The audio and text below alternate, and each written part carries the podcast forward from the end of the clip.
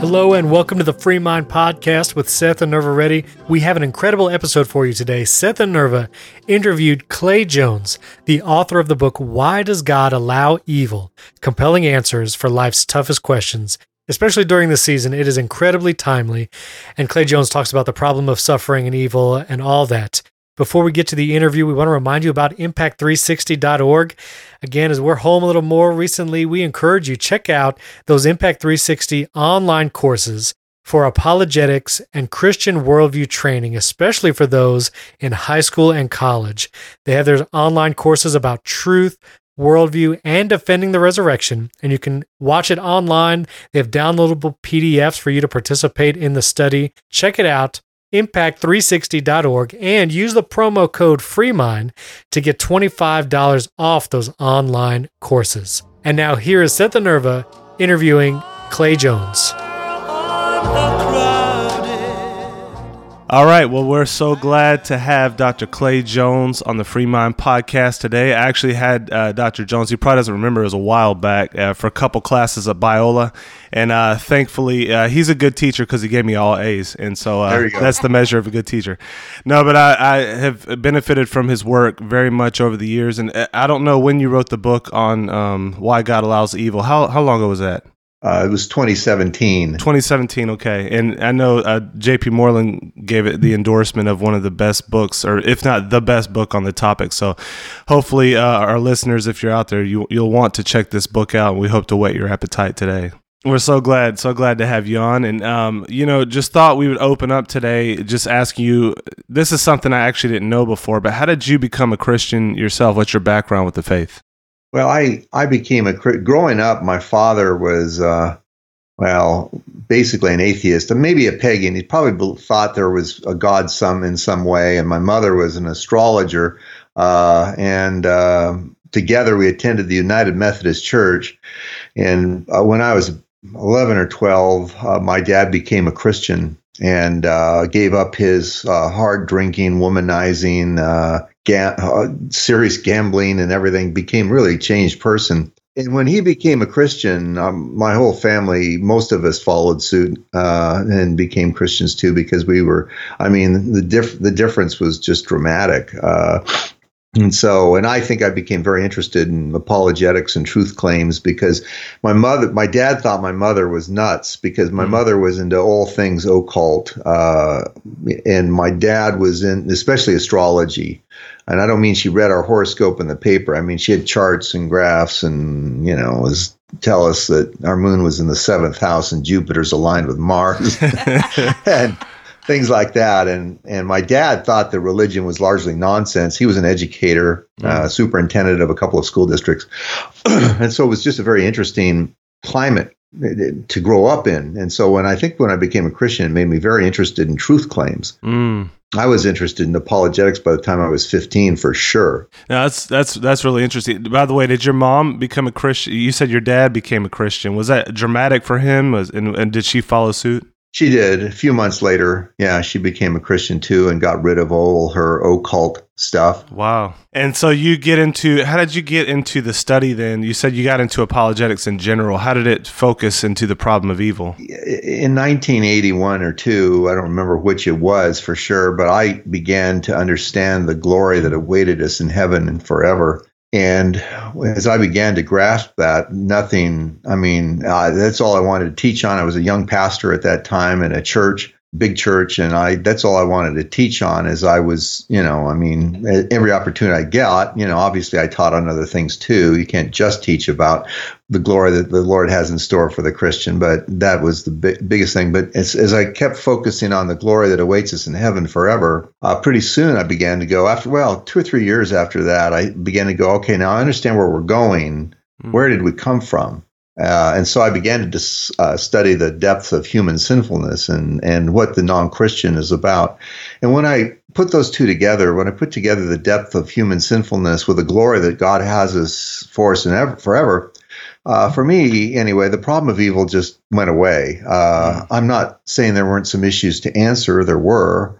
Uh, like what is the destiny of the unevangelized and things like that. But the basic overall problem just seems small to me. I just thought I don't I don't even like to use the phrase problem of evil. I don't mm. uh, because I don't think it's a problem. Uh, and I realize a lot of people, you've heard me teach on it at some length, but I realize a lot of people would think that's crazy town. But I, I, all I can say is, is, and I think a lot of the, I think a lot of our graduates, the people who have gone through the program with me, think that there's, you know, I mean, they're they're understanding the issues here that that we know why we know why God allows evil. I just so anyway, that's what happened. Somebody said, "Why don't you write a book?"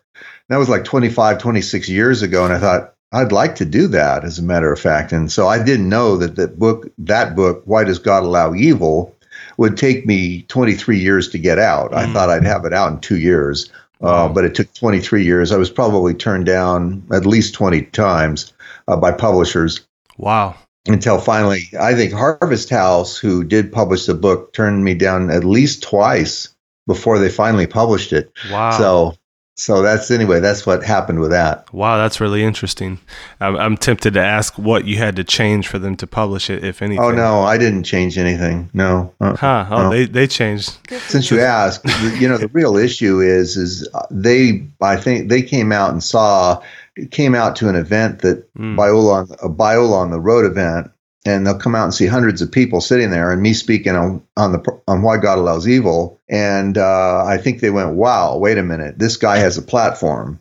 And the truth of the matter is and I just had a conversation with somebody about this 2 days ago and a lot of people struggle with this. They go I want to write a book. Mm. if you don't have a platform you're not nobody's going to publish your work. No mm. one is. I don't care. People go yeah but mine's the greatest book in the history of the world. They don't care. Wow. Uh, unless you have a platform they, they just simply do not care. They because now with amazon amazon sells all the books in the world. And, yeah. and i mean some are sold by christian discount book but uh, or christianbook.com but amazon sells the books. And that drastically changed uh, the entire industry. And so now, uh, if somebody doesn't have a platform, they're not going to get their book published. And you could probably want to edit all this out. But no, no, no. I think that's good. That's good. And that's just advice. If somebody if somebody wants to publish, you got to have a platform yeah. like you are building here. And I would just say, uh, Seth uh, and, and Nerva, I would just say if you do want to do that kind of thing, man, Twitter, Facebook, uh, because if you don't have a platform, they're not going to publish your work. They're wow. just simply not going to do it. And the fact that it took 20 something years, I think, in our microwave generation, that's, I mean, just that by itself is a testimony that, you know, just what sometimes it requires to do something really well and to do a good work. You know, it's, it doesn't often come as fast as we think or like. Yeah, that was a godsend. I was frustrated, as you can imagine, being turned down again and again and again. I, I just thank God that mm. He didn't let me publish it earlier. I'm so thankful because you know I taught master's students now for many years, uh, and and some of them have asked some very intelligent. Uh, most of them ask intelligent questions. I won't say that's the case with all of them. you know, they ask intelligent questions, and I've had to go back and go, okay, how's the best answer to this? So I'm really thankful for the opportunity to just really go through all of that and have that feedback for years and years and years. So I'm. I'm thankful it wasn't published earlier. It wouldn't be half as good. I, so I, am thankful. Uh, but you know, my book Immortal that just came out last week, you know, how the fear of death drives us and what we can do about it. Mm. I'd already now it had a platform and see that book didn't take that much, you know, I mean, obviously when you're dealing with why God allows evil, there's a lot of questions to answer. Yeah. Uh, and and more than there were in the book, you know, uh, Immortal. Wow, I didn't know that came out last week, so that's good. Uh, yeah, I got that out in two two uh, two years. Wow, uh, instead of twenty three. it does get faster. Yeah, you know, every time something like this happens, coronavirus, yeah. a hurricane comes through, people, you know, it kind of raises the question of, you know, un- the unfortunate phrase you call it, the problem of evil. Um, and we'll, maybe we'll circle back to the the particular instance of this coronavirus at the end, but I, f- I think it really should drive us to ask the, the more basic and fundamental questions about why evil exists, why God allows it. Can you maybe give us just a quick, um, for people who've never really heard that term, the problem of evil? What what have people meant by that historically, and and what is the problem, and then how maybe we can begin to talk about the definition of evil and what that means. I think it was one of the first and earliest formulations was by a guy named Epicurus who lived in the 300s BC. I'm not going to give his the word exact wording, but it basically is this: if God is all good, he desired to prevent evil, but if and if God is all powerful, he'd be able to do what he desires. Evil exists. Uh, therefore, God's either not all good or not all powerful, or uh, you know, I mean, uh, he doesn't exist at all. Uh, and that's the, the the logical problem of evil. Most, by the way, most atheists have given up the logical problem of evil. They no longer employ it. Mm. Uh, a lot of them write, like uh, William Rowe,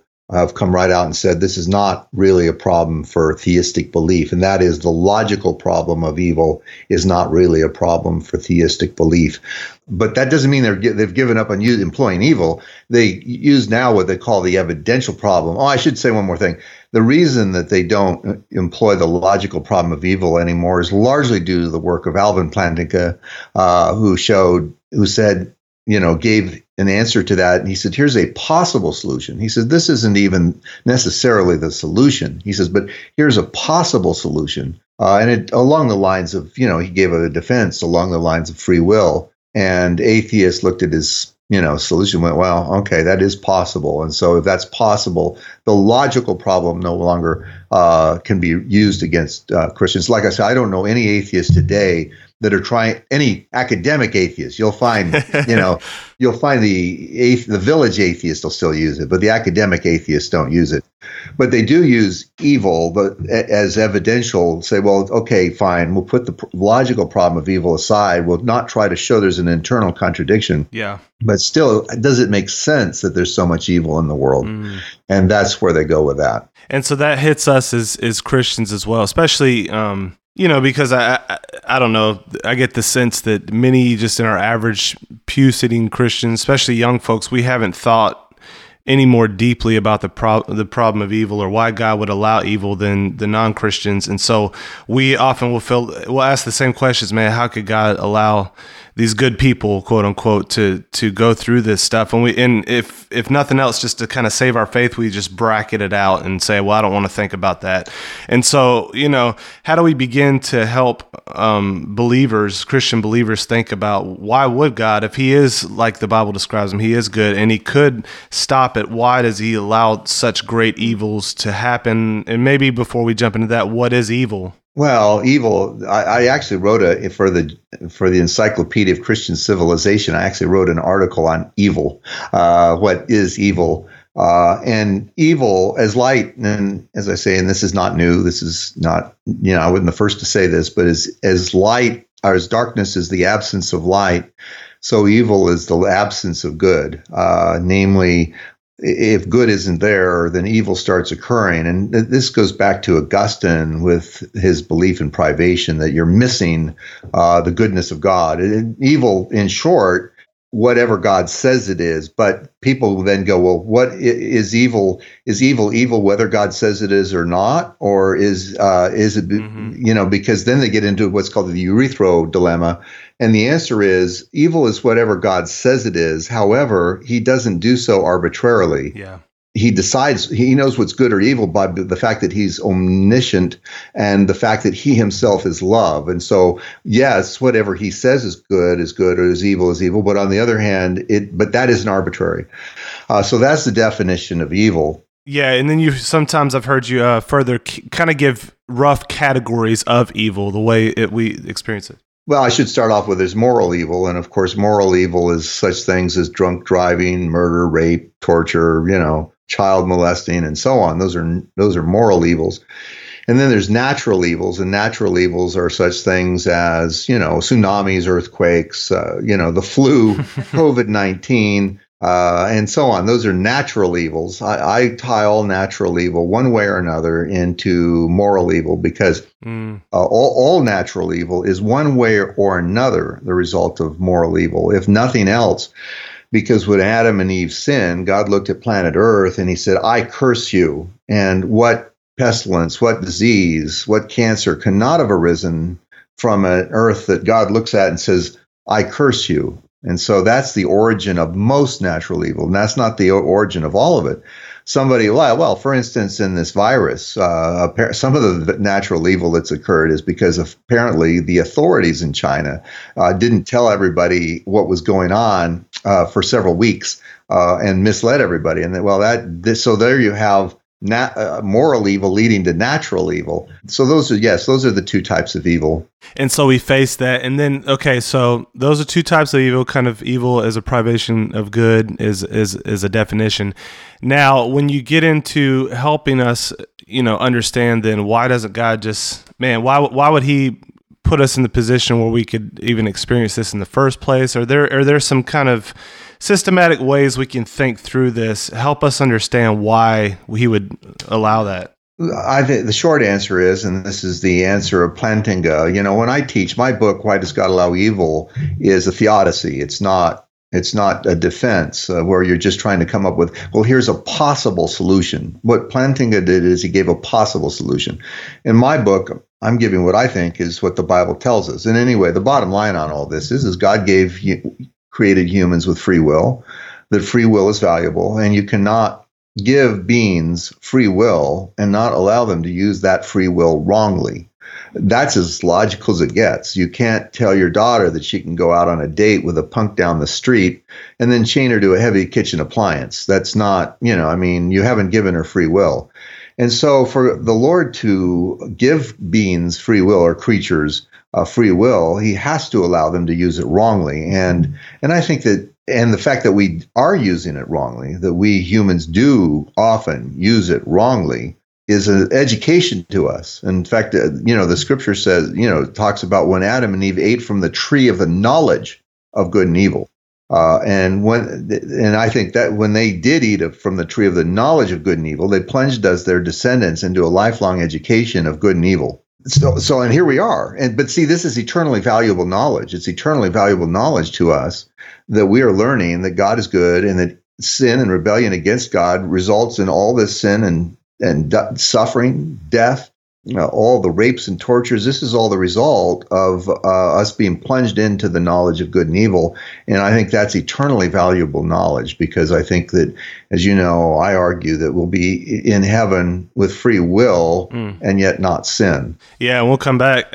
I want to come back to that. Yeah, yeah, yeah. No, that's good. And so that's the nutshell. If we're kind of going to pull that apart a little bit, you know, one of the challenges I think outside and even inside the church that often comes up is um, why why should we bear the responsibility of this couple that lived so many yeah. years ago? Why why should that affect us? You know, I, I didn't right. do it. right, right, right. Well, yeah, that's a standard question. It's really the first first chapter of my book is you know why you know why are we suffering for the sin of Adam and Eve? And I think one of the things is is that because Adam and Eve are not just some couple thousands or however many year, years ago happened to rebel against God, they are our parents. Uh, they are our first parents. And unfortunately, like it or not, but the sins that your parents commit can hurt you. That's the way it happens with everyone. I mean, you know, I mean, a, a father may gamble away the family's money. Of, you know, I mean, adultery, uh, all the, I mean, you just, you can, families can hurt their children and our first parents hurt us. And then they then uh, after they sinned god kicked them out of the garden removing them from the rejuvenating power of the tree of life. And this caused them then to uh, uh, you know the only kids that they could have were kids like themselves. And that was kids that were out of relationship with god and who didn't love god and in fact were in love with themselves if anything that's why we're in the mess we're in. And uh, one more thing about this, I, I, could say a lot, but I'll just one more. The major point is, and we inherited their nature. We inherited the nature of Adam and Eve, and so uh, that that's the problem that the, we're in today. Is we inherited their sinful nature. You know, God could have destroyed them and started over, but I don't think that would have done any good because I think that as our also as our representatives, I think that anybody in their situation would sooner or later rebel against God. And uh, so, anyway, it wouldn't have done any good to destroy them and start over. In fact, in a sense, though, watch this. In a sense, he did start over with Noah, wipes the whole world out, and then, and what's the first thing that happens? I'm not going to get into the details, but the first thing that happens is everybody's dead because of sin. And one of Noah's sons, I think, by the way, I'm going to say this anyway, had sex with his mother uh, Noah's with with Noah's wife, uh, and I think that's why the Lord said, "Cursed is Cain," because Cain was the offspring of that. Now that's somewhat speculative, but that is a that is a standard theological view. of why you know they're suffering for Adam's sin. So anyway, uh, and then of course we have in in First Corinthians, Jesus is called the last Adam. So Adam, we had the first Adam, but then we had the last Adam. The last Adam was someone who didn't sin, uh, living in this corrupt world, willing to take on the sins of the world uh, and be tortured to death for it. That's the last Adam. And so mm. So that's uh, anyway. So the Lord's fair here. Yeah. Uh, he sent in another Adam and and did actually, in a sense, start over with the last Adam. Well, and, and it's interesting. I've heard you say, you know, the any seed. I think this is how you said it. Any seed outside of Christ is poison, and, and the fact that we're the seed of Adam and Eve, we are in essence Adam and Eve's running around. Right on the earth. Yeah. Um, all right. So one of the, I think the kind of second tier of, of what you go through to help people understand why God would allow evil was really helpful for me. And I think uh, one time I was wrestling really tough with hell and the existence of hell and the nature of hell. And I, I, I'll just never forget. As I was praying about it in the car, I was like, God, I just don't understand. And this thought dropped in my head. You could make the case that maybe it was the Holy Spirit. Maybe, maybe it was just good theology from back in the day popping in. But something came in my head and said, you know, the, your problem is you think you're good. Yeah. I was like, huh. And I, so I began to, you know, just kind of chase that thread a little bit, and I think that I had drunk the Kool Aid of our culture that we we basically the Dr. Phil like you know at, at bottom we're all good. We just got to get back to our true selves, and you know therapeutic moral de- deism is sometimes called like God's here to make us happy, right. and that stuff splashes on you even when you know better theologically. Right, right, you might get it right on a test, but you still operate off those foundations. And I think one of the things that was been really helpful with your work is you really almost empirically say, no, it's pretty clear that human beings aren't what we think they are in modern That's America. Right. so maybe maybe give us a help us understand that for people who do think, man, we were basically good.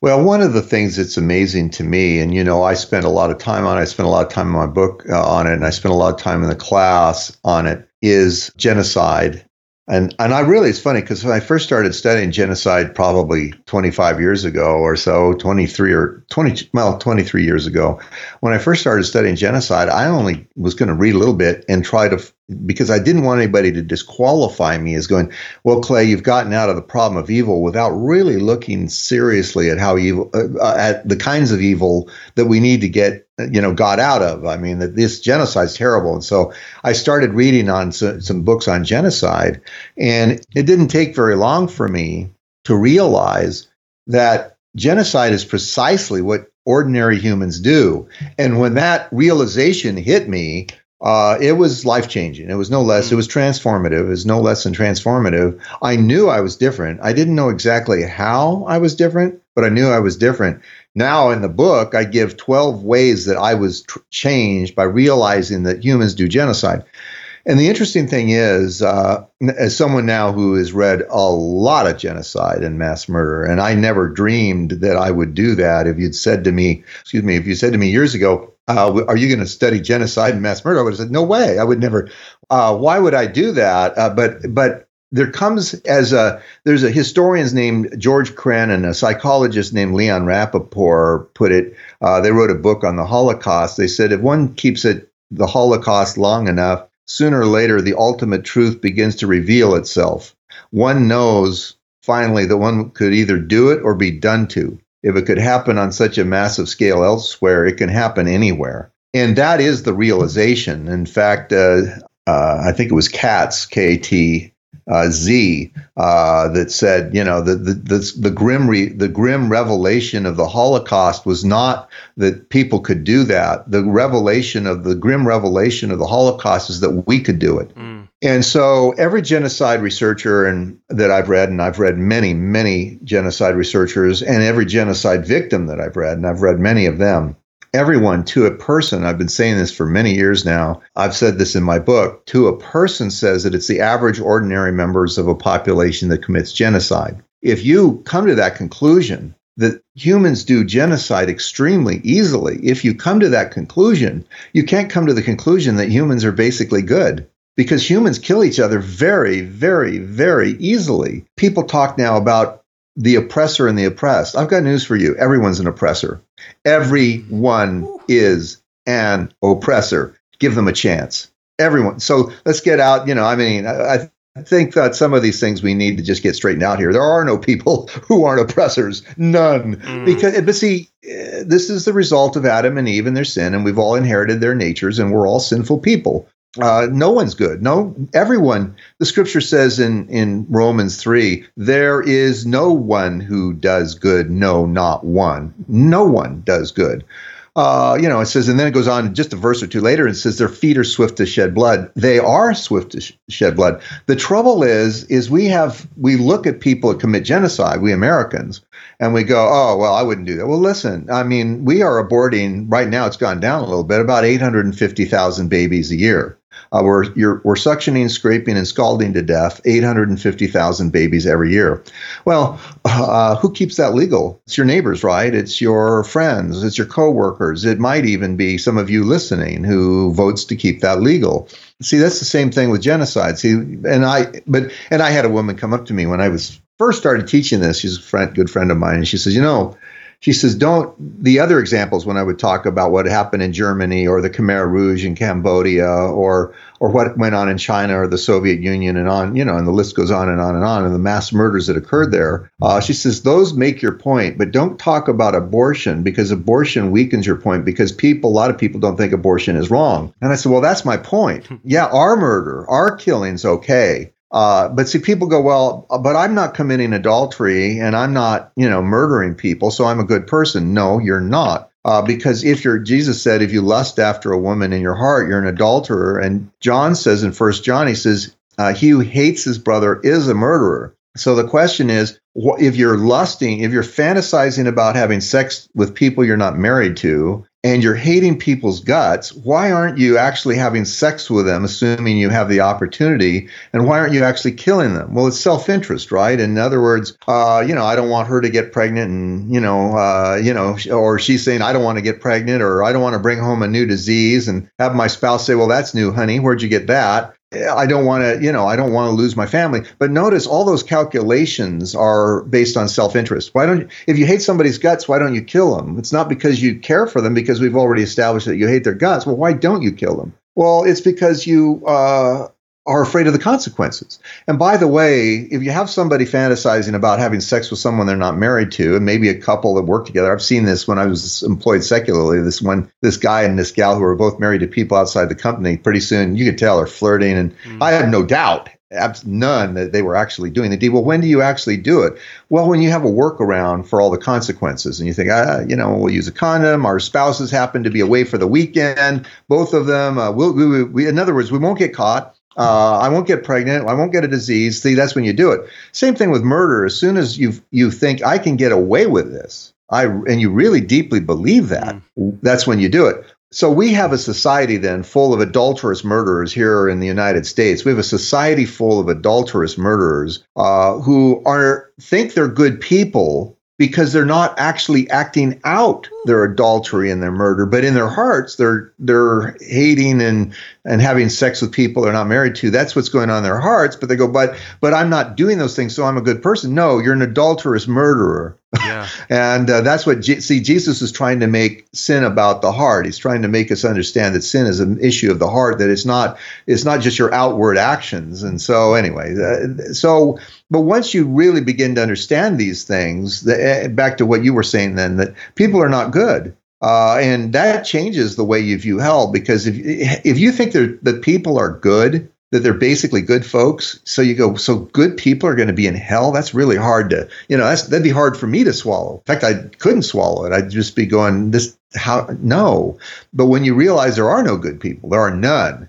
Uh, the only people that are good are those who've been born again and who've been regenerated and who are now becoming obedient from the heart. And even us people like that in that situation. Boy, it's easy for us to sin, isn't it? Mm-hmm. Even in that situation, uh, it's easy for us to sin, but at least we have a fighting chance because now we're changed from the inside. This to me was transformative, and this is one of the two major things that that make my that set my book "Why Does God Allow Evil" apart from others. I don't know of any books that really deal you know, let's really get into the sinfulness of humankind here and, and explain it. Wow. I think that is that is powerful. And one of the things uh, I like that you say as you, you talk about this is the one point of agreement between John Calvin and Jacob Arminius. Yes, you- yes, that's right. Well, you know, it's sometimes when you talk about human depravity, as you're alluding to, you know, you'll have people go, "Oh, well, that sounds like Calvin," because I know Calvin was into this depravity thing and he thought humans were really, really bad. But but I'm more of an Arminian.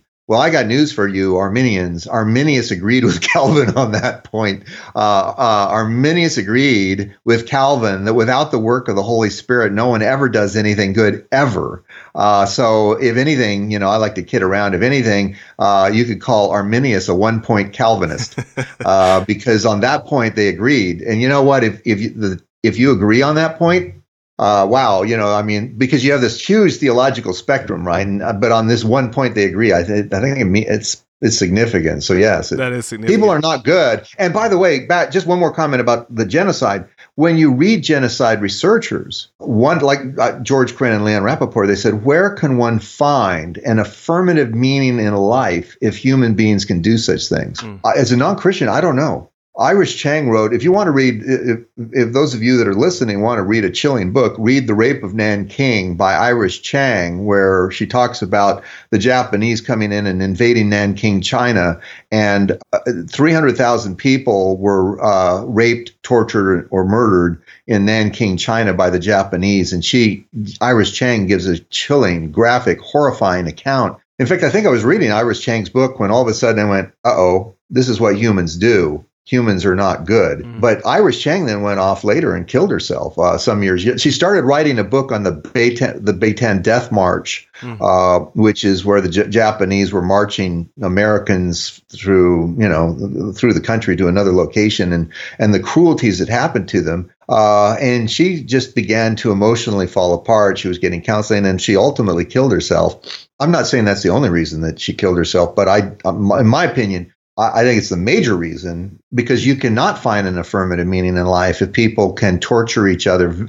People will torture each other very easily, frankly, if they think they can get away with it. Uh, like I say, everyone's an oppressor. Nobody's good. Give them a chance. You know, I mean, they they'll kill. Man. So, like the Hutus and the, you know, one of the most famous ones recently was what happened in Rwanda when the uh, Hutus decided to murder all the Tutsis, and in 100 days uh, they killed 800,000 Tutsis, largely by machete, in 100 days. I mean, humans aren't good. And the sad thing is, a lot of these people called themselves Christians to make it worse. See, but a lot of people, we know this though, a lot of people, uh, that call themselves Christians aren't Christians. We know that 71% of Americans self identify as being Christian.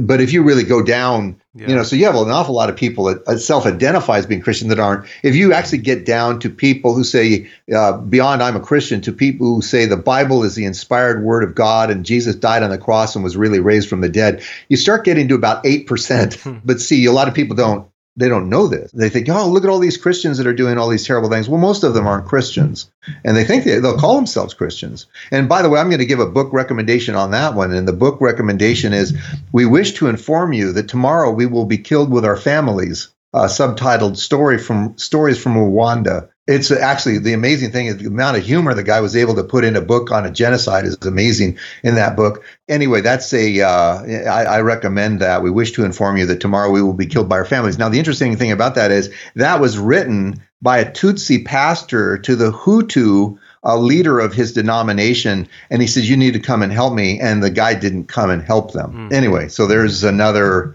uh, like I say, if you want to read, if get seriously study humankind, you're going and, and genocide, you will not go humans are good. And by the way, I know how to make people from political liberals into p- political conservatives in a moment. I'll tell you how. Just one thing: it's about how you view humankind. If you view humankind as being basically good, I would be a political liberal. Hey, people are good. Why are you just getting in their way? If they want to have sex with their dog, what's you know? People are good. People, you know, of course they would do good if we give them the chance. And and and and you know, back during the Soviet Union, the Cold War, well, we're just scaring them. If we laid down all of our nuclear weapons first, then they would just they'd lay down theirs because we're just scaring them because they're good people. And and people commit crimes are really good people. They were just you know they just got a bad start in its environment. See, all of that goes away if you start to believe that humans are not mm. good. I think that's so true. And speaking of that, if you could try to answer this huge question, maybe 30 seconds to a minute.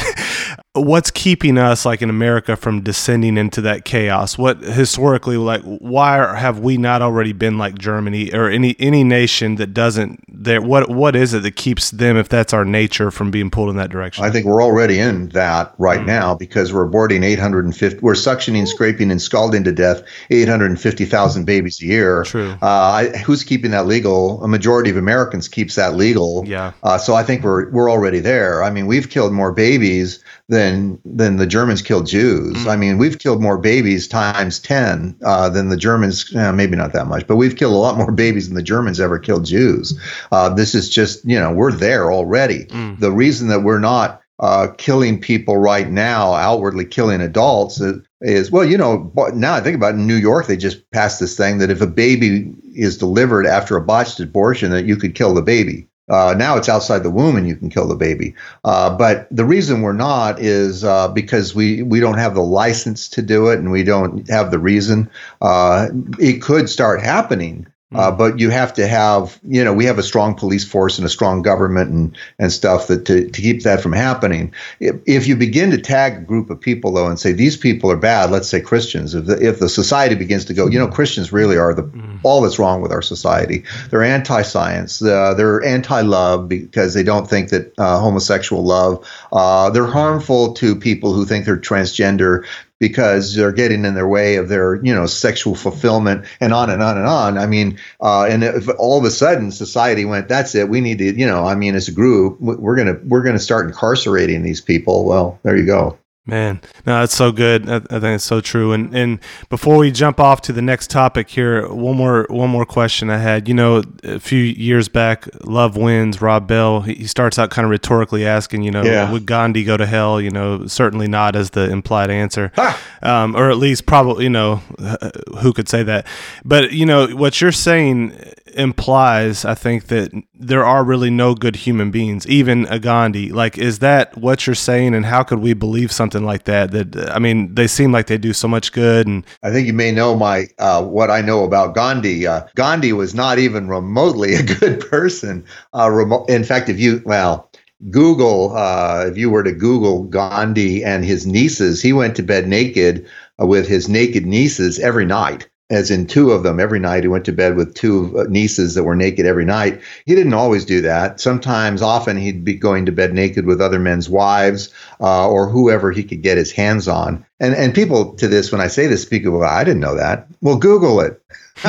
you know, this is not something, by the way, that that that you know the Hindu population or the India, you know, India wants to really get out because Gandhi is revered, but Gandhi was not even remotely. I mean, he, in fact, I think he was a twisted, very twisted individual. I'm not going to get off into some of his sexual practices. It's, but anyway, no, he wasn't a good person. Yeah, and I think that's good to know because he kind of is that paradigm for us in the West. Yeah, he is. like is like man, the peaceful, the, the non Christian that really is yeah. good at heart, and if God could send him to hell, then the whole thing falls apart. Basically, is the idea. Yes, absolutely. We've got to get into our heads that doing a good act doesn't make you a good person. Mm. That's what we need to get into our heads. And I like you make a distinction too between being nice and being good. Can you yes. talk a little bit about that? If somebody lends you their lawnmower or lends you, you know, a couple of eggs or a, a, a cup of sugar or whatever, uh, you know, volunteering in the senior center, uh, whatever, that doesn't make you a good person. That makes you a person who does some good things. The trouble is, is when people are doing this, watch this, people generally are doing that to people they like and get along with.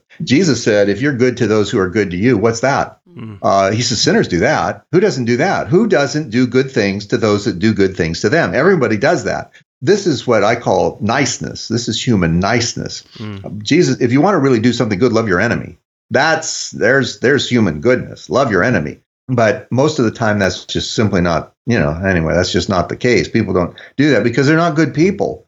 Uh, and like I say, the people that are, you know, out lending sugar or fantasizing about having sex with people they're not married to and watching porn. And, and uh, uh, I just read that porn use is way up uh, mm-hmm. because of this COVID 19 thing. Not surprisingly, you know, um, and they're going, yeah, but I'm a good person because I'm not cheating, actually cheating. on my well, well no, you're not a good person. Well, yes, and, and as we're kind of rounding third base here, I hate to spend less of time on the good part, but let's let's transition to kind of like uh, you know one of the things you talk about that helps us know why God allows evil. You already said some of it. You know, it's to teach us to hate sin and teach us about these things. But how does that relate to what He has planned for us in the future, and how does that give us the ability to go through that suffering now? Well, knowing all suffering for the Christian, all suffering, God uses it for our good, all of it, every bit of it. First Corinthians, it says, This slight and momentary affliction is preparing for us an eternal weight of glory beyond all comparison as we look not to the things that are seen, but to the things that are unseen. For the things that are seen are temporary, but the things that are unseen are eternal.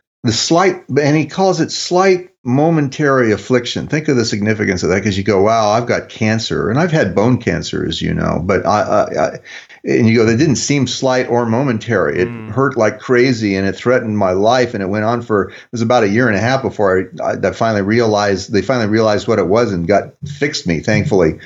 Uh, but compared to eternity, eternity will dwarf dwarfs. Eternity dwarfs our suffering to insignificance, and that's the key point. It dwarfs our suffering to insignificance. And so that's the glory of it. And I think my my point about sinfulness, you know, I, I as you know, I use the analogy. I'll say, uh, how many of you would like to see me stab? I'll grab a pen and say, "Would you like to see me stab this pen into my eye?"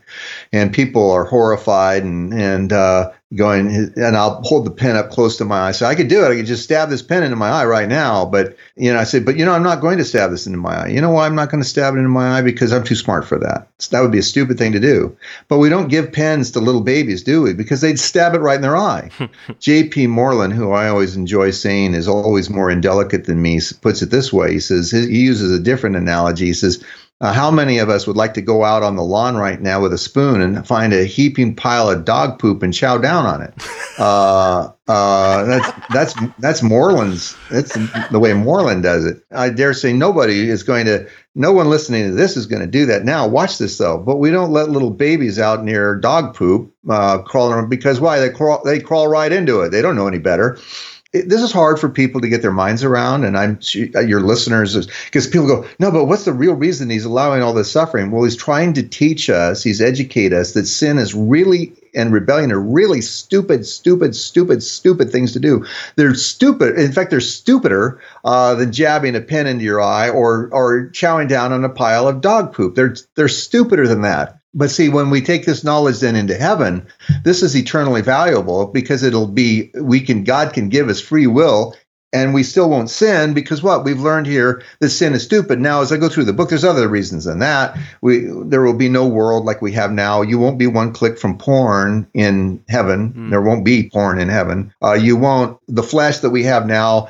this desires are you know can be pretty randy and who knows where they they don't really care how they get fulfilled that much as long you know uh, your mind might care. I'm dividing between the mind and the body but your body just wants it fulfilled. Mm. uh, that we won't have a body like that. Uh, you know the devil is not going to be tempting us and his minions. They're going to be in hell. Hell will be an eternal reminder to free beings of the horror of rebellion and so on. So, you know, but it, this is all, in my opinion, this is all about being prepared for heaven. And maybe, yeah, maybe as we're now really coming into home, what is heaven going to be like? What, how to, is there anything about heaven would maybe help us see it differently. You know, one of the thoughts we kind of have is the, you know, the the old floating in the clouds, playing the harp, or just an eternal worship service for many people. Is you're like, oof, I can't even stay in church now. Yeah, uh, which is uh, says something more about us. But you know, what what is that? What is heaven, and how does that make this even more worth it? Well, you know, I spend that's why I spend the last three chapters of my book, Why Does God Allow Evil on Heaven? And I spend the last two chapters of my book, uh, Immortal, How the Fear of Death Drives Us and What We Can Do About It on Heaven. Mm. Uh, because we have to have, if you're going to really be able to cope with this world, you need to have a robust view of eternal life in Jesus. And you mentioned the harps and the clouds. See, Satan has done some of his best read worst work, some of his most damaging work, uh, and what he's done with heaven. And and I, in Why Does God Allow Evil? I, I go through six myths. Heaven is white. We won't know each other. All we're going to do is sing. You know, you, every time heaven is presented, you know, we're going to be angels uh, sitting on clouds, strumming harps, and singing forever, sporting flightless wings. Uh, and we're going to do that forever. That's Satan's work. Uh, and and I like I say, there's a lot to be said about this. One, we are going to know our loved ones. Two, our occupation in heaven is reigning with Christ. Mm. Further, if you're gonna if you want to look into what heaven's colors are, read Revelation. It's not white; it's jewel toned. If you're going to give it a color, heaven is jewel tone, not white. Uh, but I call what Satan's done on this, and I do think it's some of his best work. Made heaven look like a place you wouldn't want to go. Mm. Heaven, though, in the Old and New Testament, the most common comparison of heaven, the most common analogy is a banquet. Mm. Uh, I don't know anybody that doesn't like to have a banquet. Scripture says, you know, I mean, in, like in Isaiah, that we will eat aged wine and fatted meat. Hmm. Uh, and those who are, oh, I don't want fatted meat because it's got fat in it. you don't have to worry about that in heaven. We're going to eat the best meat. We're going to, you know, and, and, so on. Heaven is most often con- uh, compared to being a banquet, but we're not just going to be banqueting all day long. Sure, we're going to sing, but that's, we're not going to sing nonstop they get that from the seraph singing holy holy holy is the lord god almighty. Mm. and they say he never ceases to sing that. If you read the rest of revelation you'll find that the seraphs are often not singing that. Mm. they're doing other things.